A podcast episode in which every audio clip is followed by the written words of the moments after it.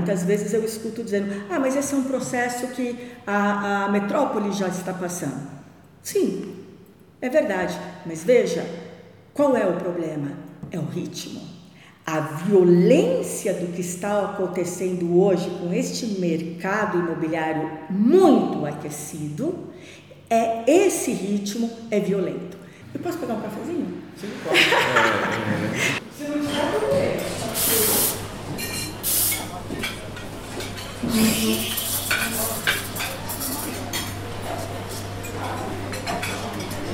Olá, aqui é Gabriel e este é o Patrimoniar, o podcast do Centro de Preservação Cultural da USP. Nós estamos em junho de 2023 e acaba de ser aprovada a revisão do plano diretor da cidade de São Paulo. Revisão essa que foi acompanhada de muita polêmica e muita crítica por parte de ativistas, pesquisadores, profissionais ligados ao planejamento e ao patrimônio cultural, em função de várias ameaças que essa revisão deve promover as questões ligadas à preservação, à salvaguarda do patrimônio, ao direito à memória na cidade. Em função disso, vamos conversar sobre essa interface entre patrimônio cultural, planejamento urbano, cidade, arquitetura. E para isso a gente tem a satisfação, é o prazer, privilégio de conversar com o professor André Torinho, Bom dia, professora Andréa. Bom dia, Gabriel. Prazer enorme estar aqui com vocês. Professora Andréa Torinho é arquiteta, doutora em arquitetura e urbanismo, docente dos cursos de graduação e pós-graduação da Universidade de São Judas Tadeu, atua e atuou na concepção, implementação e execução de políticas públicas no município de São Paulo. Tem vasta experiência na interface entre patrimônio cultural e planejamento urbano.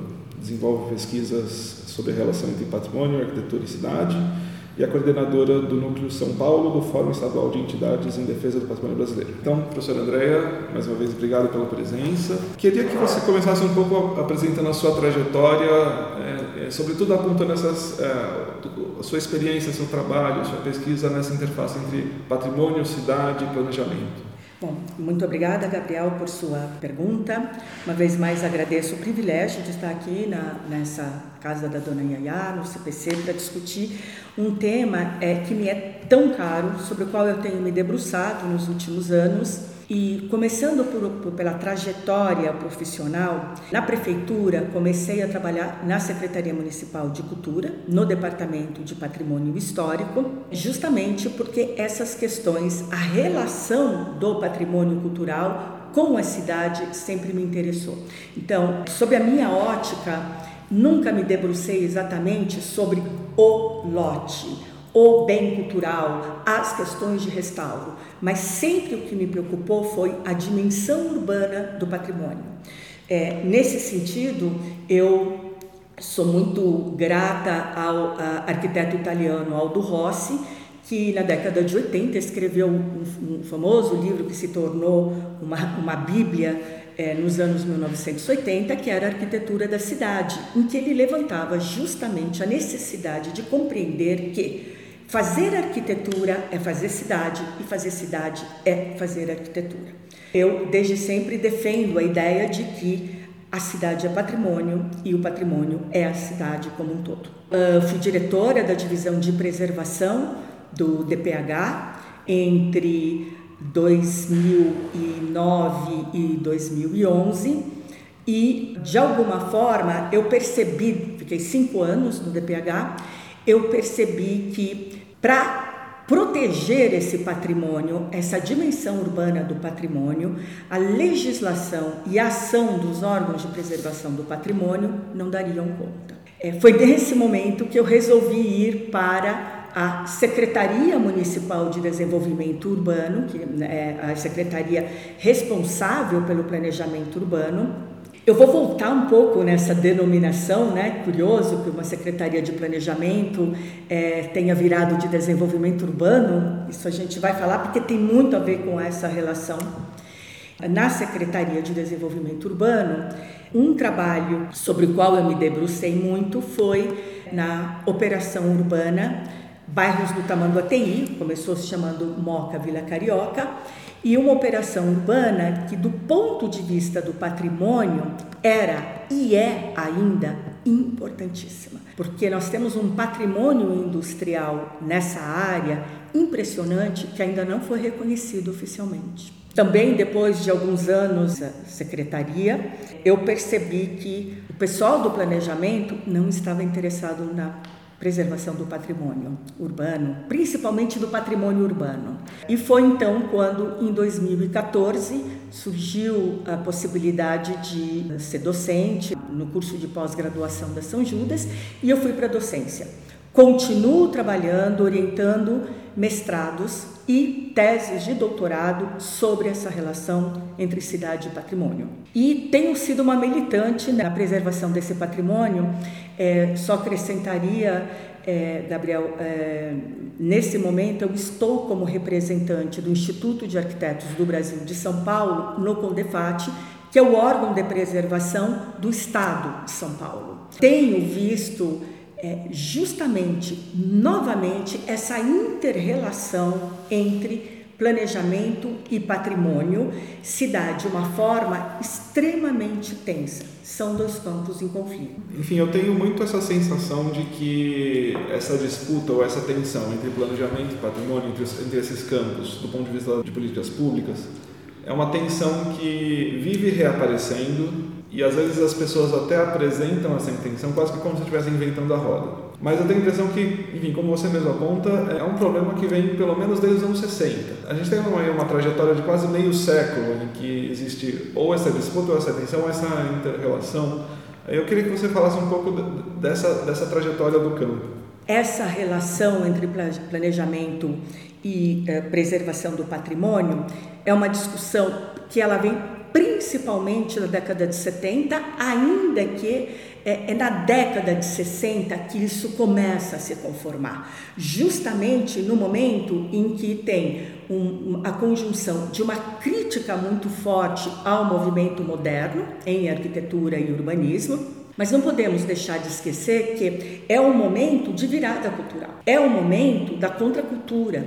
A concepção de memória, ela vai sofrer nesse momento. Sofrer não é a palavra, na verdade foi um momento muito bom nesse sentido, por quê? Porque houve uma ampliação do conceito, do conceito da memória e do conceito de diversidade é, cultural. Né, de respeito às várias diversidades culturais. Então, a década de 60, ela é de fato onde essas questões explodem.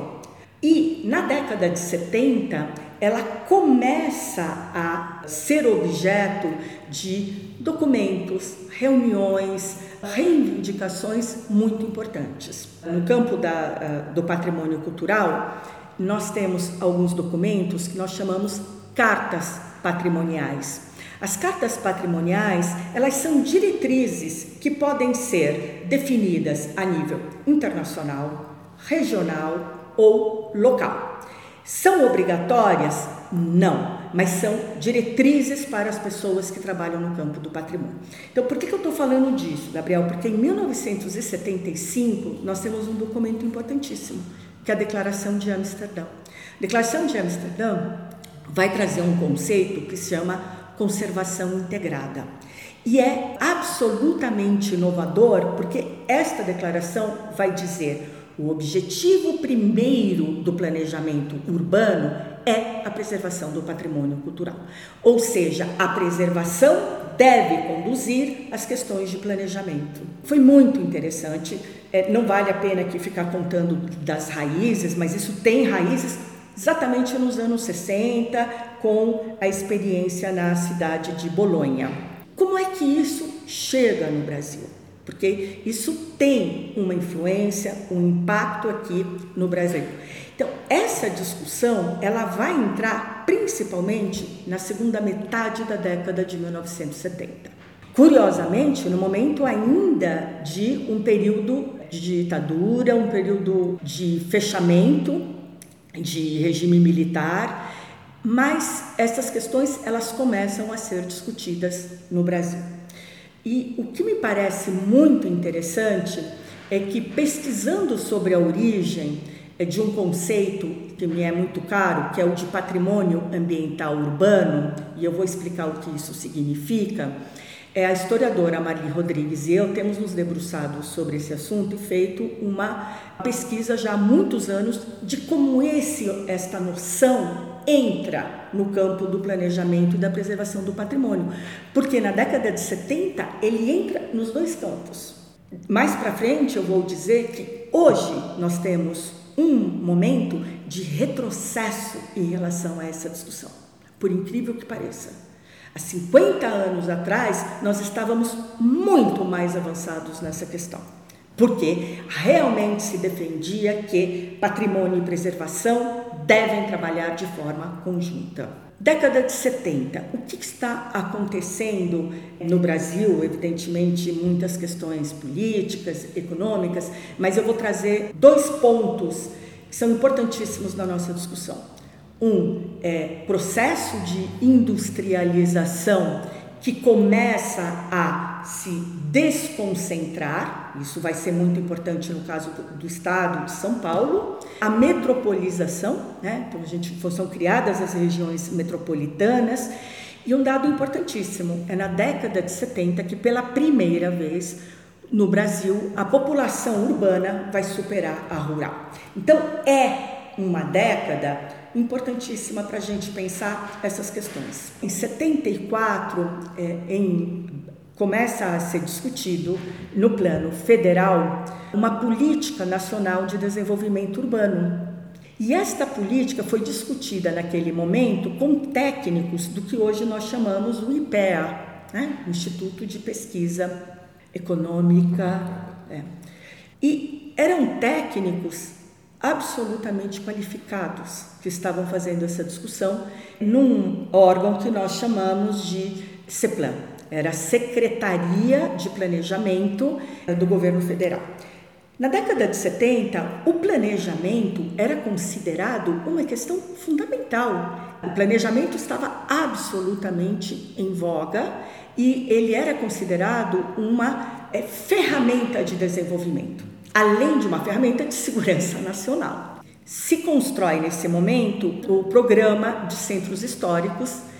Por que, que eu vou citar o programa, o chamado PCH, na década de 70? Por que, que ele foi muito importante? Porque pela primeira vez houve no Brasil uma política pública de patrimônio voltado para o conjunto, que era o centro histórico. A pauta era centro histórico. Né? E é nesse contexto que surge o conceito de patrimônio ambiental urbano. Esse conceito ele aparece então no campo do planejamento, mas ele nesse mesmo momento ele também aparece no campo da preservação do patrimônio. E aí a, a Marli Rodrigues e eu ainda estamos esmiuçando se é que isso tem uma certa importância, onde ele aparece primeiro. Né? Mas isso eu acho que é uma outra conversa. Mas... Até porque, salvo engano, é, o próprio PCH ele, ele, não veio via IFAM, né? ele veio via essa outra. CEPLAN, exatamente, veio via CEPLAN.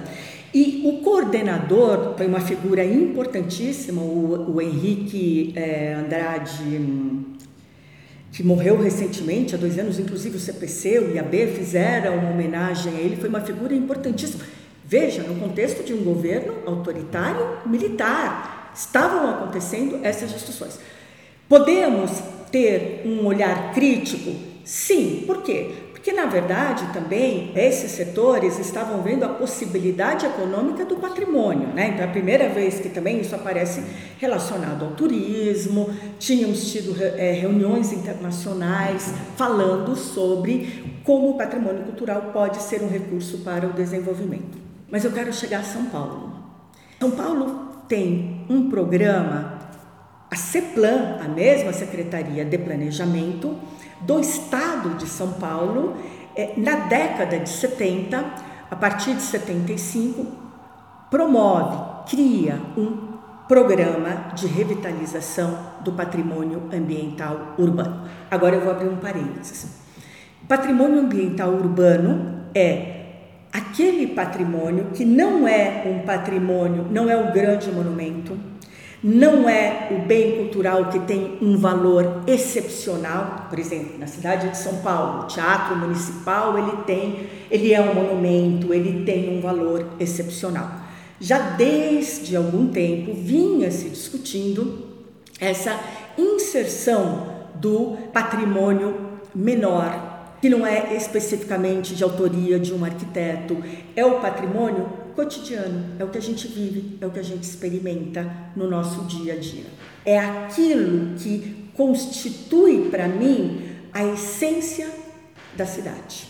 Por isso eu defendo o patrimônio ambiental urbano até hoje e a minha grande crítica de como ele não entra na, no plano diretor. A gente vai falar disso um pouco mais para frente. Mas, enfim. E também acho que destacar que é, quando as pessoas ouvem falar em patrimônio ambiental sem urbano, Perfeito. a gente tende a pensar em unidades de conservação, enfim, na lógica do patrimônio, entre aspas, natural. É, não que isso não tenha a ver, mas quando se fala em patrimônio ambiental urbano, a gente está pensando nessa coisa das ambiências, né? É, o meio ambiente urbano como espaço de vida das pessoas constituído por Exatamente. materialidades e imaterialidades. Enfim. Importantíssimo isso, Gabriel, assim, ótimo, porque é exatamente isso. O que estava em discussão naquele momento? Ambiente urbano. Né? Inclusive o ambiental fazia parte, porque o ambiente urbano ele também é constituído da praça, do parque, da relação que existe ainda com uma certa geografia, no caso de uma cidade como São Paulo. Então, sem dúvida nenhuma, na década de 70, as questões ambientais elas vão entrar na pauta de discussão. Tanto é que o CONDEFAT, o órgão de preservação do Estado, com Aziz Absaber, né, é, o que, que eles vão fazer? Vão proteger áreas naturais. Mas veja, a área natural ela é entendida a partir da década de 60 também como cultura. Por quê? Porque o homem já interferiu nessa paisagem. Então é muito importante essa noção de ambiente urbano, que era algo que estava na pauta de discussão. Por que, que eu estou trazendo Olha que interessante o programa de revitalização do patrimônio ambiental urbano em São Paulo, na CEPLAN. Quem era o secretário naquele momento? Era o governo Paulo Egídio Martins, o secretário era o arquiteto Jorge Heinrich. Quem é que ele vai trazer para esta discussão? A geógrafa Maria Adélia de Souza. Também entrará o geógrafo Milton Santos a Maria Adélia estava trabalhando em Brasília no Plano Nacional de Desenvolvimento Urbano, junto com Franciscone e o próprio Henrique Drummond. Vejam como essas questões elas estão absolutamente interconectadas. Então, essas pessoas elas estão transitando nessas esferas porque elas estão pensando um sistema nacional de planejamento para esse sistema, a preservação do patrimônio era um ponto central. E qual era a preocupação deles? Era muito. Esse, esse programa realmente é muito interessante, tenho estudado ele. E qual, hoje é invisível, né? Ninguém conhece. O que estava sendo colocado? Era que a indústria estava saindo da cidade de São Paulo para os outros municípios do estado. Qual era o medo? O medo é, olha, assim como ocorreu em São Paulo, essa indústria vai causar problemas, impactos no ambiente urbano dessas cidades menores. E havia uma preocupação com o ritmo dessas mudanças. Então veja, imagine hoje, hoje elas são muito mais intensas, mas naquele momento, porque se colocava que antes o ritmo das mudanças era mais lento.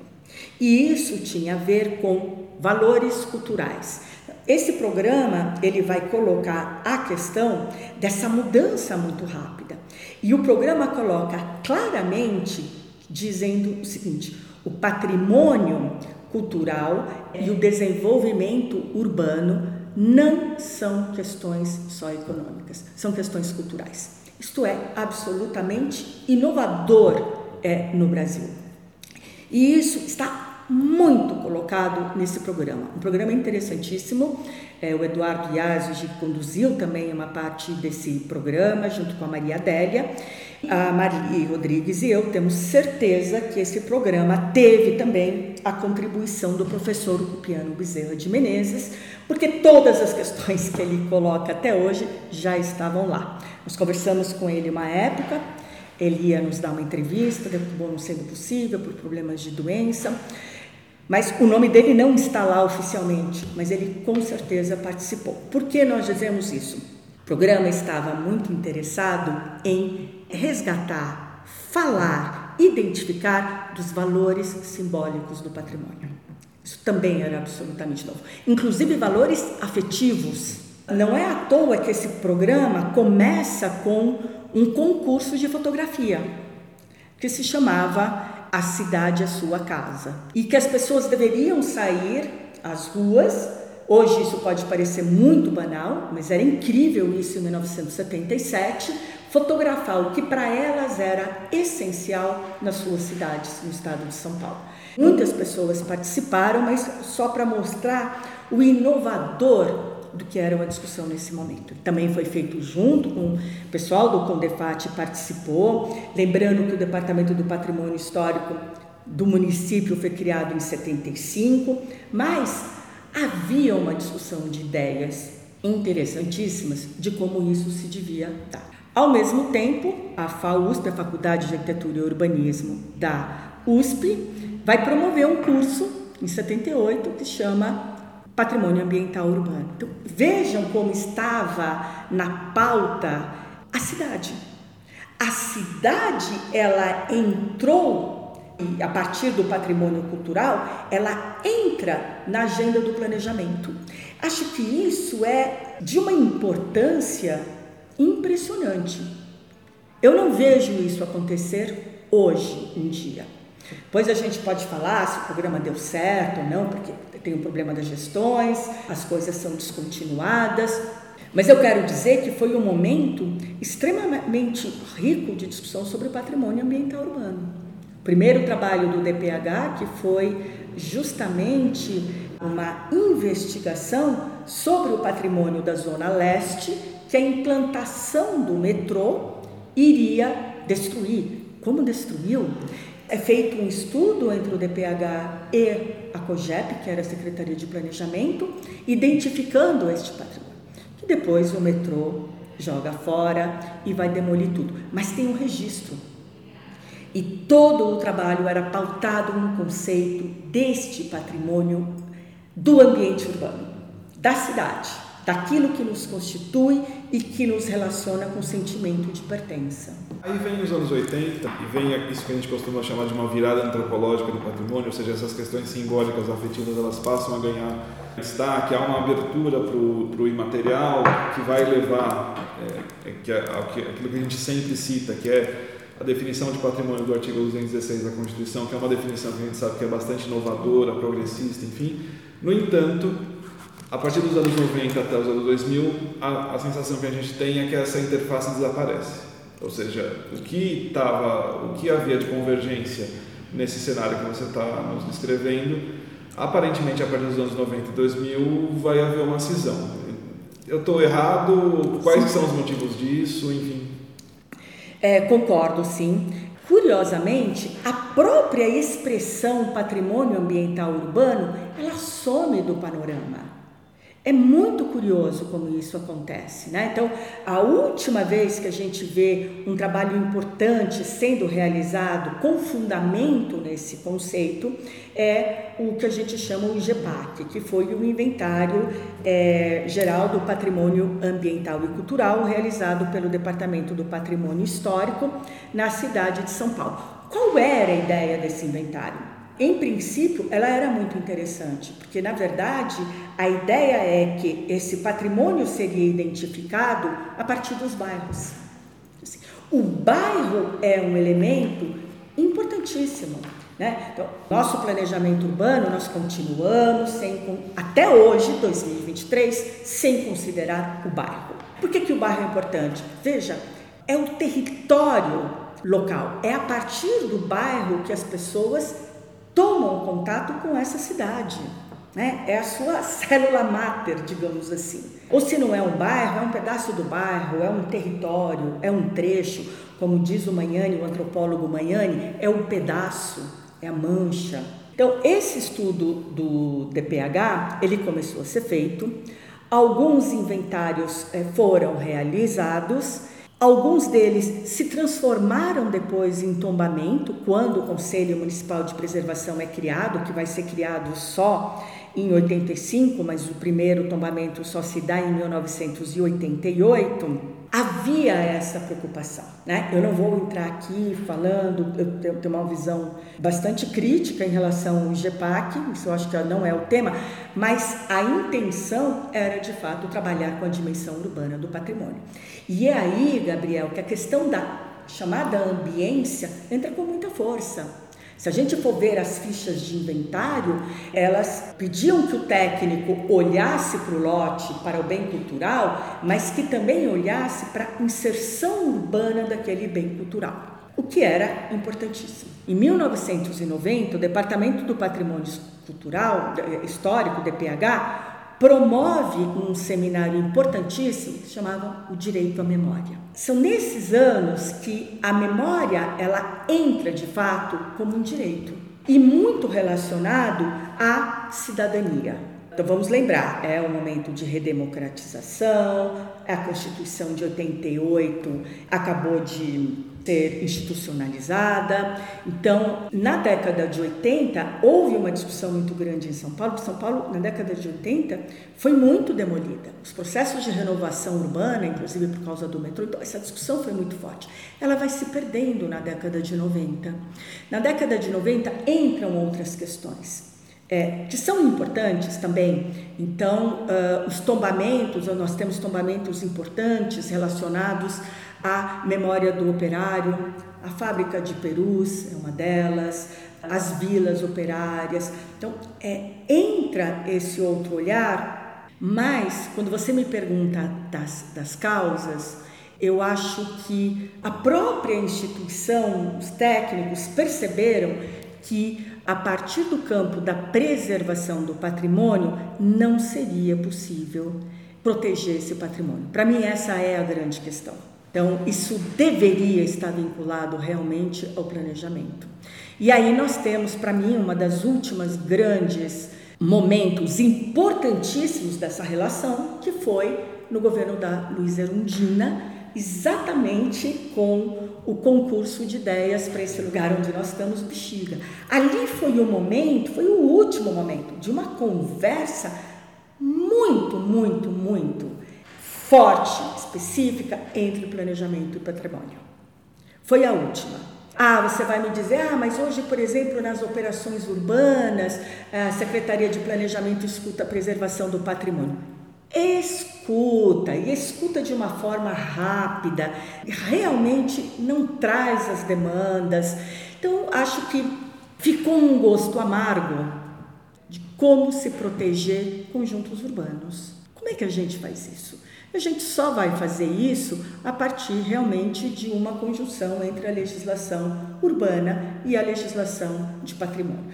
E aí começam os inventários que deveriam ser sistemáticos a partir do IGPAC, são descontinuados porque começa o velho problema, poucos é, profissionais para uma cidade muito grande que não dão conta, começa a ter muita aprovação de projeto e o inventário, que seria um instrumento importantíssimo, ele é totalmente descontinuado. Esse caso do Bexiga, eu fico sempre lembrando da coisa do, do IGPAC da Bela Vista. Havia de fato essa intenção que você coloca de perceber os vários valores afetivos e simbólicos espalhados por esse território. E na prática, o que aconteceu foi um tombamento de uma lista de imóveis individuais enfim, foram cerca de 900 Exatamente. imóveis, o que é uma coisa ousada, mas ainda assim uma lista de imóveis Sim. individuais em que Sim. se perdeu completamente a dimensão de vida desses lugares e das várias práticas associadas a esses lugares. Ou seja, e aí a mesma coisa o concurso. Se não me engano, o, o projeto que venceu ali, aquele concurso tinha como é, proposta criar uma espécie de um escritório local uhum. permanente que uhum. fosse não só implantando as coisas que que haviam sido é, defendidas no concurso, mas também ia, ia sendo transformada pela, pela população. Uhum. Obviamente que o governo seguinte, que era conservador, acabou, acabou. com tudo isso, enfim. Sim. Mas é, é, praticamente é muito interessante, porque é como se os anos 80 tivessem acabado no fim do, do governo da Erundina. Sim! E, e aí essa discussão desaparece. Desaparece. E olha que interessante, uh, eu sempre, uh, quando surge essa questão do concurso, e a Sara Feld, uma arquiteta, está presente, ela participou é, de todo esse processo, é, no planejamento, porque ela era do, uma técnica do planejamento. E para ela não foi um caso de sucesso, porque terminou no tombamento. Né? Para ela deveria ter terminado em na definição de políticas urbanas no planejamento. Então, de uma certa, como processo foi para as pessoas que viveram aquele momento, realmente foi um momento importantíssimo. Exatamente, poderia talvez, quem sabe, que veio em seguida o governo totalmente autoritário, que não estava interessado nessas questões, e rompe com todo esse processo. E acho que uma experiência como essa, eu não vejo, por exemplo, mais recentemente, nas operações urbanas consorciadas. Por que, que eu estou entrando no tema da operação urbana consorciada? A operação urbana ela é um instrumento que foi criado a partir do, do Estatuto da Cidade, mas a operação urbana ela é um instrumento para promover mudanças no território a partir de um projeto urbano. Essa passa a ser o grande instrumento de intervenção urbana pós-Estatuto da Cidade e a partir da década de 90. E essas operações urbanas, em áreas importantíssimas da cidade, porque são em áreas consolidadas, não fazem essa conversa com o patrimônio. Ou fazem uma conversa muito ligeira, muito rasa. Em que sentido? No sentido que o Gabriel colocou. Olha, patrimônio, qual é a lista de bens culturais que a gente deve respeitar na operação urbana? De novo, o olhar é o lote. O olhar é o patrimônio arquitetônico histórico, em um momento em que a nossa discussão de patrimônio ambiental urbano tinha sido muito alargada. Quase que para tabela, só, só para dizer que fez. Exatamente. A gente não vai ter tempo, mas para citar uma operação urbana recente, que é a do bairro do Tamanduateí, é, que poderia ter sido muito interessante nesse sentido, é exatamente isso escolheu três bens culturais, três bens culturais que são os mais importantes nesse território para que fossem que sejam preservados e jogaram a questão para o, o DPH dizendo, olha, mais adiante vocês fazem um estudo desse patrimônio existente nessa área. Quando deveria ser o contrário? É a identificação desse patrimônio ambiental urbano que deve reger o projeto urbano. Nós fazemos justamente o contrário. Nós fazemos no planejamento o projeto urbano e o projeto urbano em cima do lote privado, o que é mais grave, que é, a gente está desenhando uma cidade que não existe a partir dos lotes privados e jogando a questão que deveria é, reger, como a Declaração de Amsterdã colocava, como tinha sido discutido na década de 1970, essa discussão ela ficou para depois. É nesse sentido, sim, só para terminar essa fala agora, que eu falo em retrocesso. É, aí eu queria avançar para os anos 2000 uhum. e, e, pensar em duas experiências. Uma específica de São Paulo, que foi a definição das ETECs no plano diretor de 2004. 2002. 2002, perdão, perdão. Então, enfim, nesse momento o plano diretor institui um processo participativo que, que obviamente pode ter críticas do quanto foi participativo ou não, mas enfim, institui um processo participativo em que as populações nas várias prefeituras vão identificar lugares, práticas, enfim, que são referências culturais relevantes para elas e isso se transforma nas chamadas zonas especiais de preservação, preservação cultural, as ETECs. Sim. Enfim, eu queria que você falasse um pouco é, dos limites e das potencialidades dessa experiência e depois também, ainda nos anos 2000, mais para o fim da década, vai entrar muito em voga a coisa da paisagem cultural, uhum. como uma, eventualmente uma retomada dessa discussão, ainda que com outra perspectiva. O Jorge Wilhelm mereceria um estudo bem mais aprofundado, porque é impressionante como ele está aí em vários momentos da definição das nossas políticas urbanas já desde esse plano que eu estava citando. A gente pode ou não pode concordar com as ideias dele, mas ele tinha uma perspectiva de cidade. Ele é, pensava em políticas urbanas, de fato, que é tudo que nós, curiosamente, o plano diretor mais recente tem algumas ideias muito acabadas, a gente vai falar mais para frente, mas são políticas urbanas que não estão voltadas para o local. Mas o que, que acontece no plano diretor de 2002? O plano diretor de 2002, para mim, era inteligentíssimo. Era incrível. E é uma pena como nós não aprofundamos, não nos aprimoramos nesse plano. Tinha problemas? Tinha, mas ele era muito importante, porque ele tinha uma visão de cidade em que o local era importante. Não era à toa que toda a base dele era a ideia da Luísa Erondina de dar poder às subprefeituras. Partia do local. Isso é fantástico. O plano de 2014 ele desconstrói essa ideia totalmente. E, e, isso eu acho que foi uma pena. Então, o que, que acontece? No plano diretor de 2002, existe a ideia de que patrimônio cultural, e aí eu vou abrir um parênteses, o Gabriel usou aqui a expressão referências culturais. Quando eu falo de patrimônio cultural, eu não estou falando no patrimônio cultural institucionalizado, tombado, mas eu estou falando nisso que é muito caro para nós já algumas décadas, principalmente a partir do Aloysio Magalhães, né, 75, que para mim é uma inovação incrível o pensamento do, do Aloysio Magalhães, as referências culturais, ou seja, é aquilo que te liga, que está relacionado à sua identidade em relação a um determinado território, porque nesse sentido eu acredito que a memória ela é espacial, ela é sempre espacial, né? Por isso essa essa ah, divisão entre o material e o imaterial ela é muito falaciosa, né? Concordo totalmente. E esses valores afetivos são muito importantes. Mas qual era a ideia?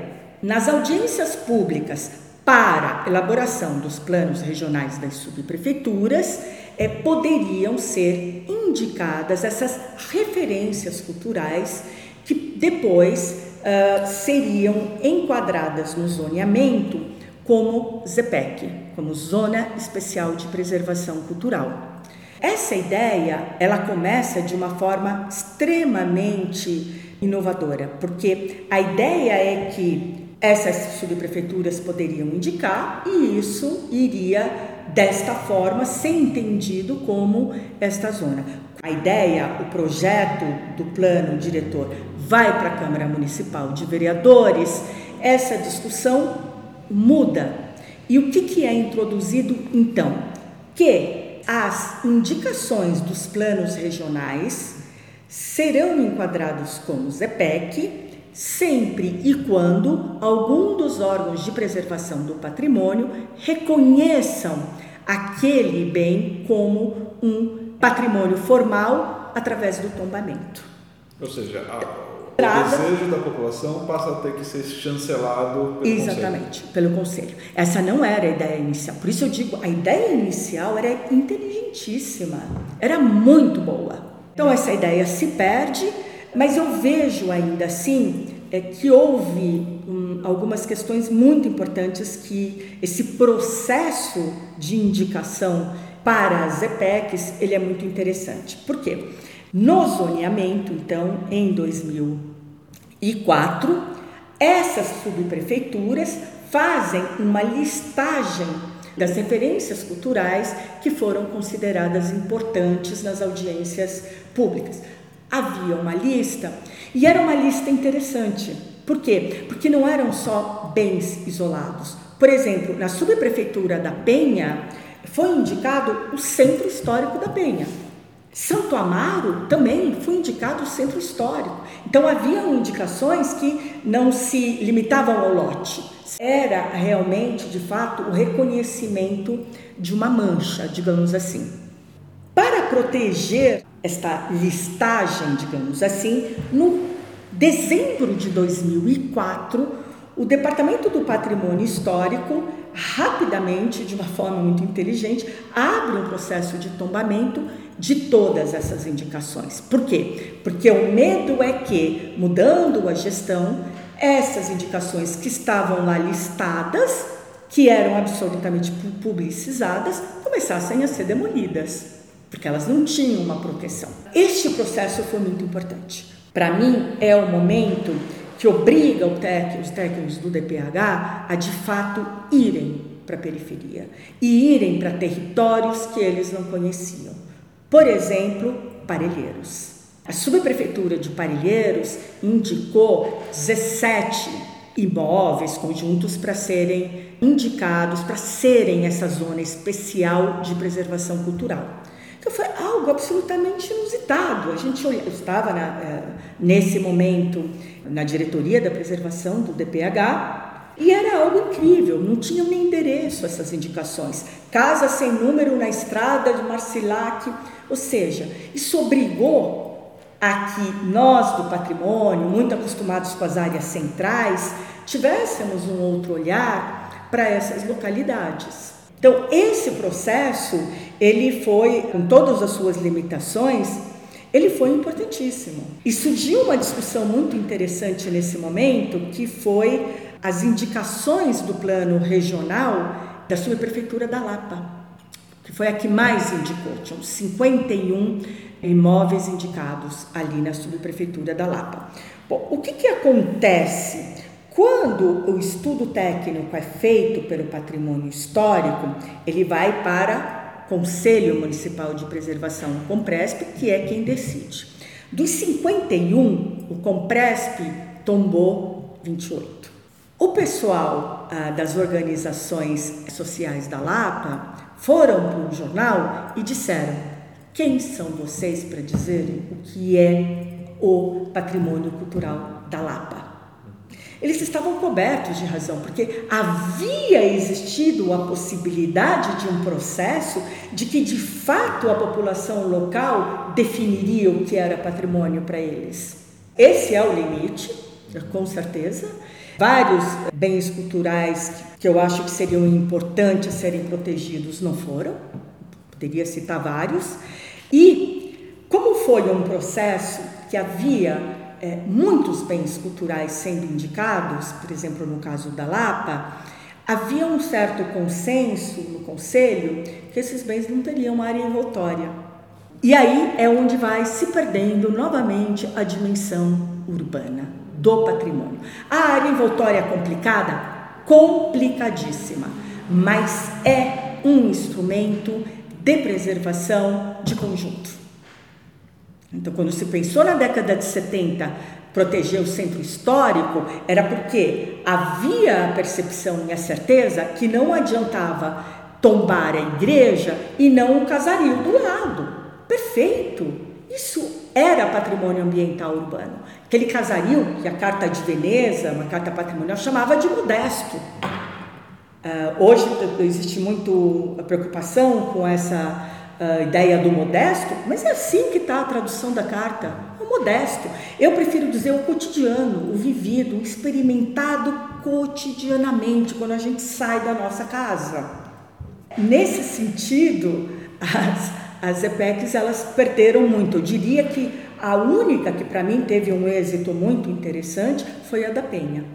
Foi o único caso em que se conseguiu uma ampliação da área que foi indicada na subprefeitura. Trabalho muito bem elaborado tecnicamente pela Raquel Schenkman, que hoje é presidente do IAB. Foi, para mim, o caso de maior sucesso, se assim essa palavra não é uma palavra muito boa nisso. Mas acho que esse olhar, Gabriel, foi importantíssimo. E só antes da gente passar para as questões do, do, do atual plano diretor em São Paulo, queria falar um pouco sobre essa coisa que foi a paisagem cultural no fim dos anos 2000. Hum, que, que foi algo que, de repente, todo mundo estava falando, tava falando disso, virou uma espécie de. Não vou dizer panaceia, porque acho que seria um pouco uhum. é, malvado demais, mas virou uma coisa que estava em voga e também, não diria que desapareceu, mas também arrefeceu logo em seguida. Também foi, em alguma medida, uma tentativa de pensar o patrimônio cultural uma perspectiva de gestão urbana. Enfim. Sim. A ideia era muito boa. Né? Assim, princípio, era importantíssimo, então, porque a paisagem cultural era uma forma de ver um território no seu conjunto, nas suas relações entre o homem e a natureza, mas no caso também da cidade. Eu defendi muito, inclusive tem um texto publicado na, sobre a Operação Urbana Bairros do ATI, que eu defendi a ideia de paisagem cultural para entender os bairros ao longo do Tamanduateí. Exatamente nessa percepção de que a geografia é, conformou um território na várzea que tem essa relação com é, a, a, subida para a colina do Ipiranga de um lado e a subida para a Avenida Paz de Barros do outro lado. É uma questão de paisagem. A gente achar que vai preservar o que tem de patrimônio industrial ali tombando é uma falácia. O que é impressionante naquela paisagem industrial é que ela permanece. Então, no fundo, quando a gente fala dessa tensão entre planejamento e preservação do patrimônio, a gente está falando numa relação entre transformações e permanências urbanas. É disso que se trata. Né? Então, nós temos permanências urbanas importantíssimas é, ao longo, por exemplo, da Roberto Kennedy e da presidente Wilson, dois eixos importantíssimos de um patrimônio que não está protegido, que não está é, suficientemente estudado. Então, é, para falar da paisagem cultural, como é que se pensou a proteção da paisagem cultural? Ah, não é o tombamento, é a chancela. O que, que é o instrumento da chancela? É justamente proteger esse patrimônio a partir de uma normativa urbana ou uma normativa em relação a um território rural e também conciliando com a própria normativa da, da preservação do patrimônio cultural. Bom, o que, que aconteceu nessa experiência? Essa experiência uh, nos últimos anos foi suspensa.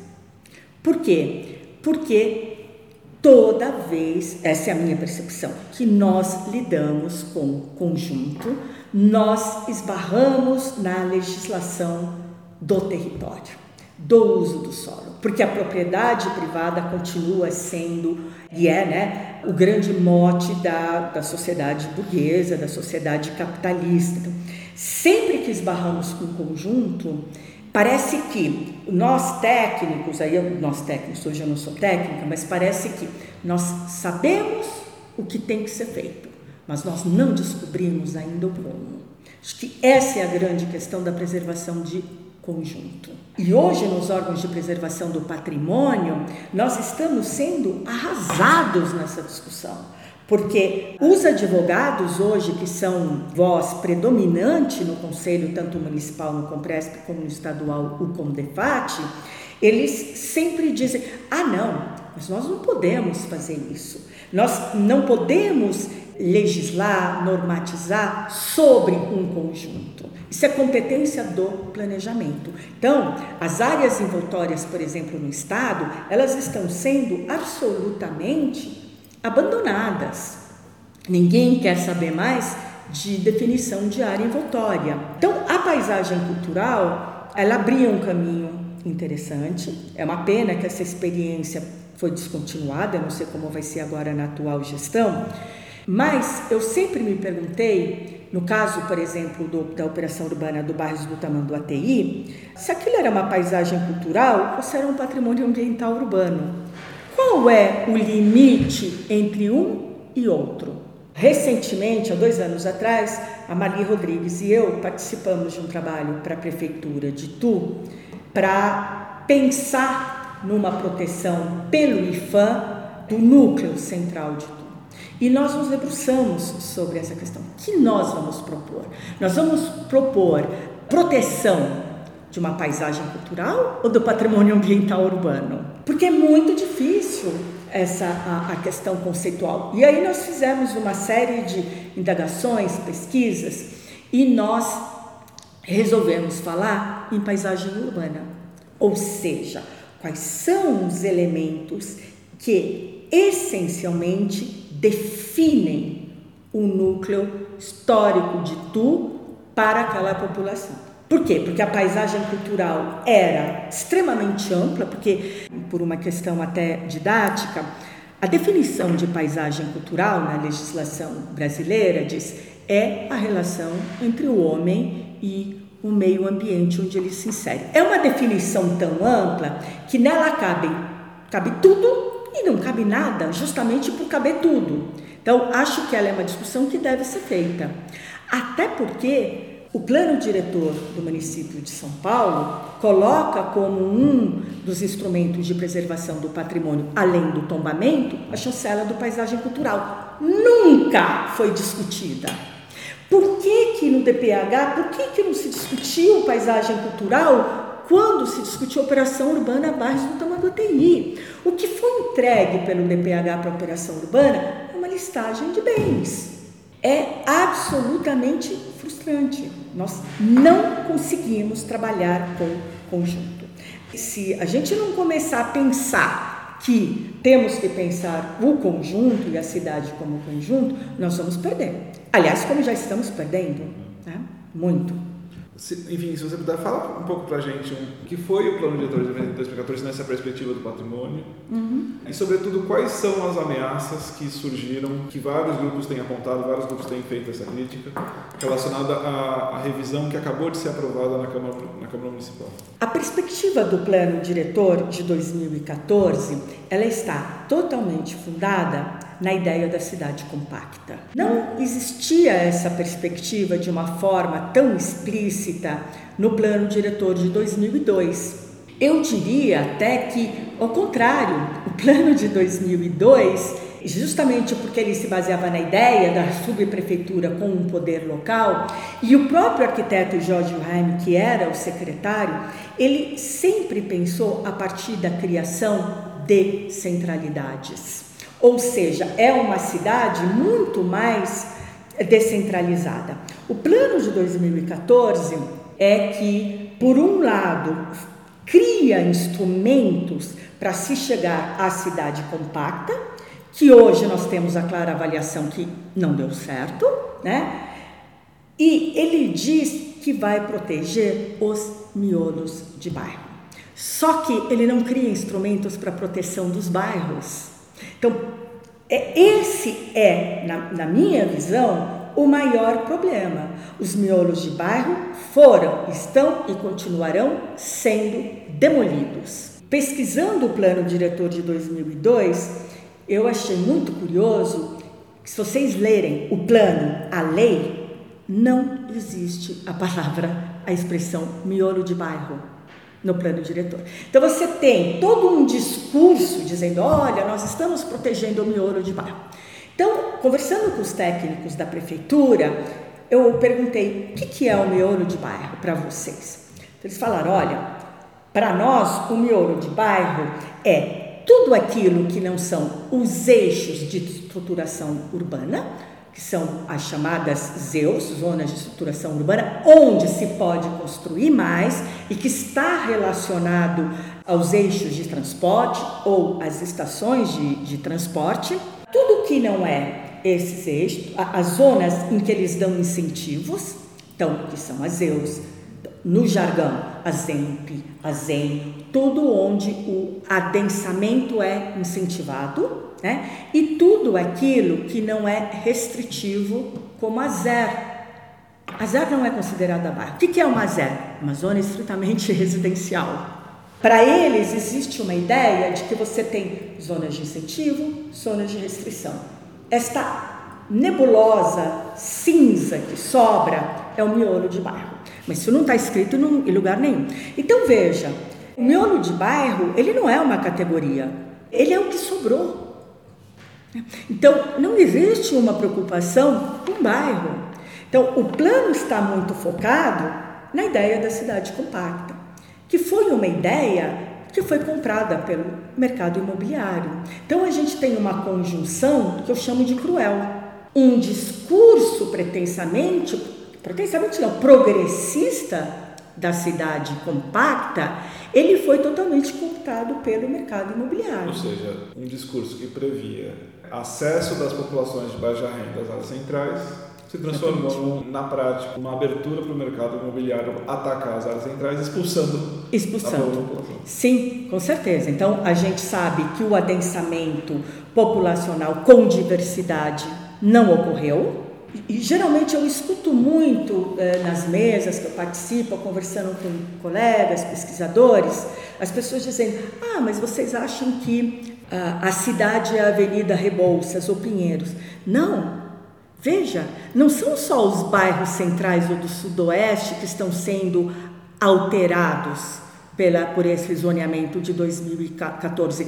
Todo o anel de bairros intermediários, e aí eu coloco, por exemplo, Pirituba, João Bonifácio, o distrito de João Bonifácio foi o que teve mais lançamentos, aí a gente vai falar disso também, econômicos, que é para uma faixa de renda teoricamente menor, mas que a gente sabe que na prática não é o que ocorre. Esta zona, este anel intermediário de bairros está sendo destruído. Vou dar um exemplo de Pirituba.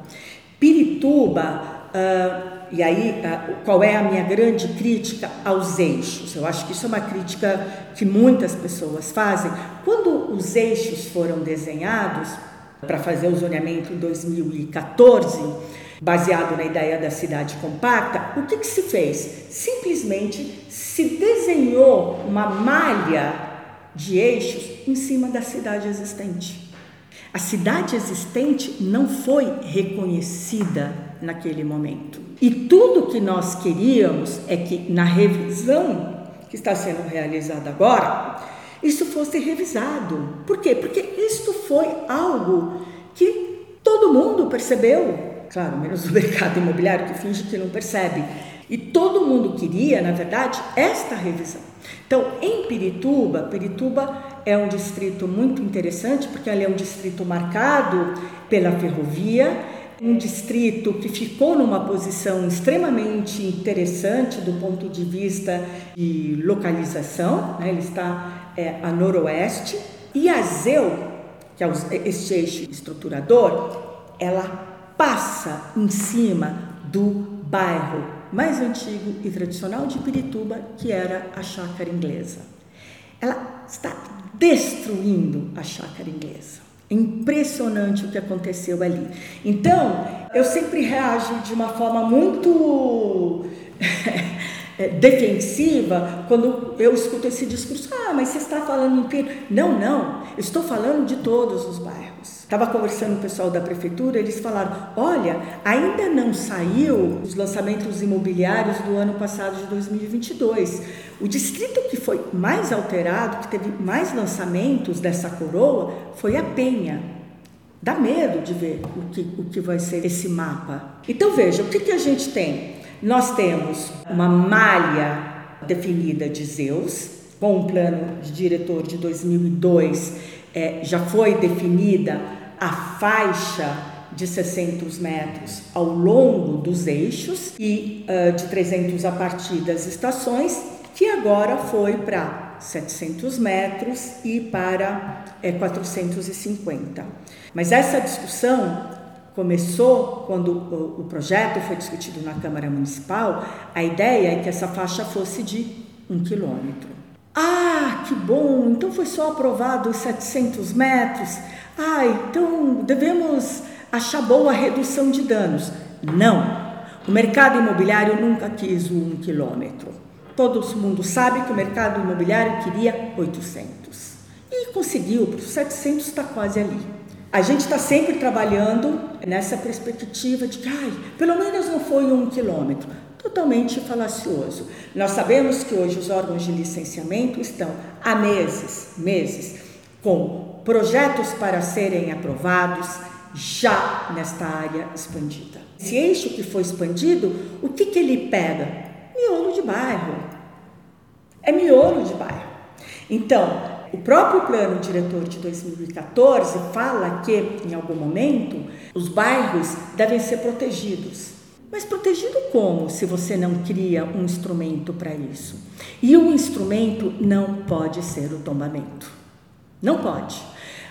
Para a gente defender, para a gente proteger o patrimônio ambiental urbano, é a partir da normativa urbanística. Mas não um plano que trabalha só com taxa, coeficientes, índices. É um plano que partiria do território, do local, dos modos de vida. As ameaças elas continuam aí. Os miolos de bairro, eles têm, eu já vi os mapas realizados pelos técnicos, é assustador, porque além dos eixos de transformação, nós temos os PIOs, que são os projetos de intervenção urbana. Nós temos ainda as operações urbanas, que o Jurubatuba foi aprovado aí, o Vila Leopoldina também, tem impactos muito grandes na cidade. Então, quando a gente olha para este mapa, é assustador. Por que, que eu estou falando no projeto de intervenção urbana? Porque no, no PIO você pode construir mais também, assim como na operação urbana. Então, se a gente olha para esse mapa hoje, as zonas de exceção, que você pode construir além do que o, a lei de zoneamento te permite, é um território enorme. Está virando a regra. A crítica ao plano de 2002 é que a cidade virou uma colcha de retalhos. Por quê? Porque cada plano regional definia o seu coeficiente de aproveitamento, ou seja, quanto pode se construir. E o plano de 2014, ele fez o contrário ele fez um projeto único para toda a cidade.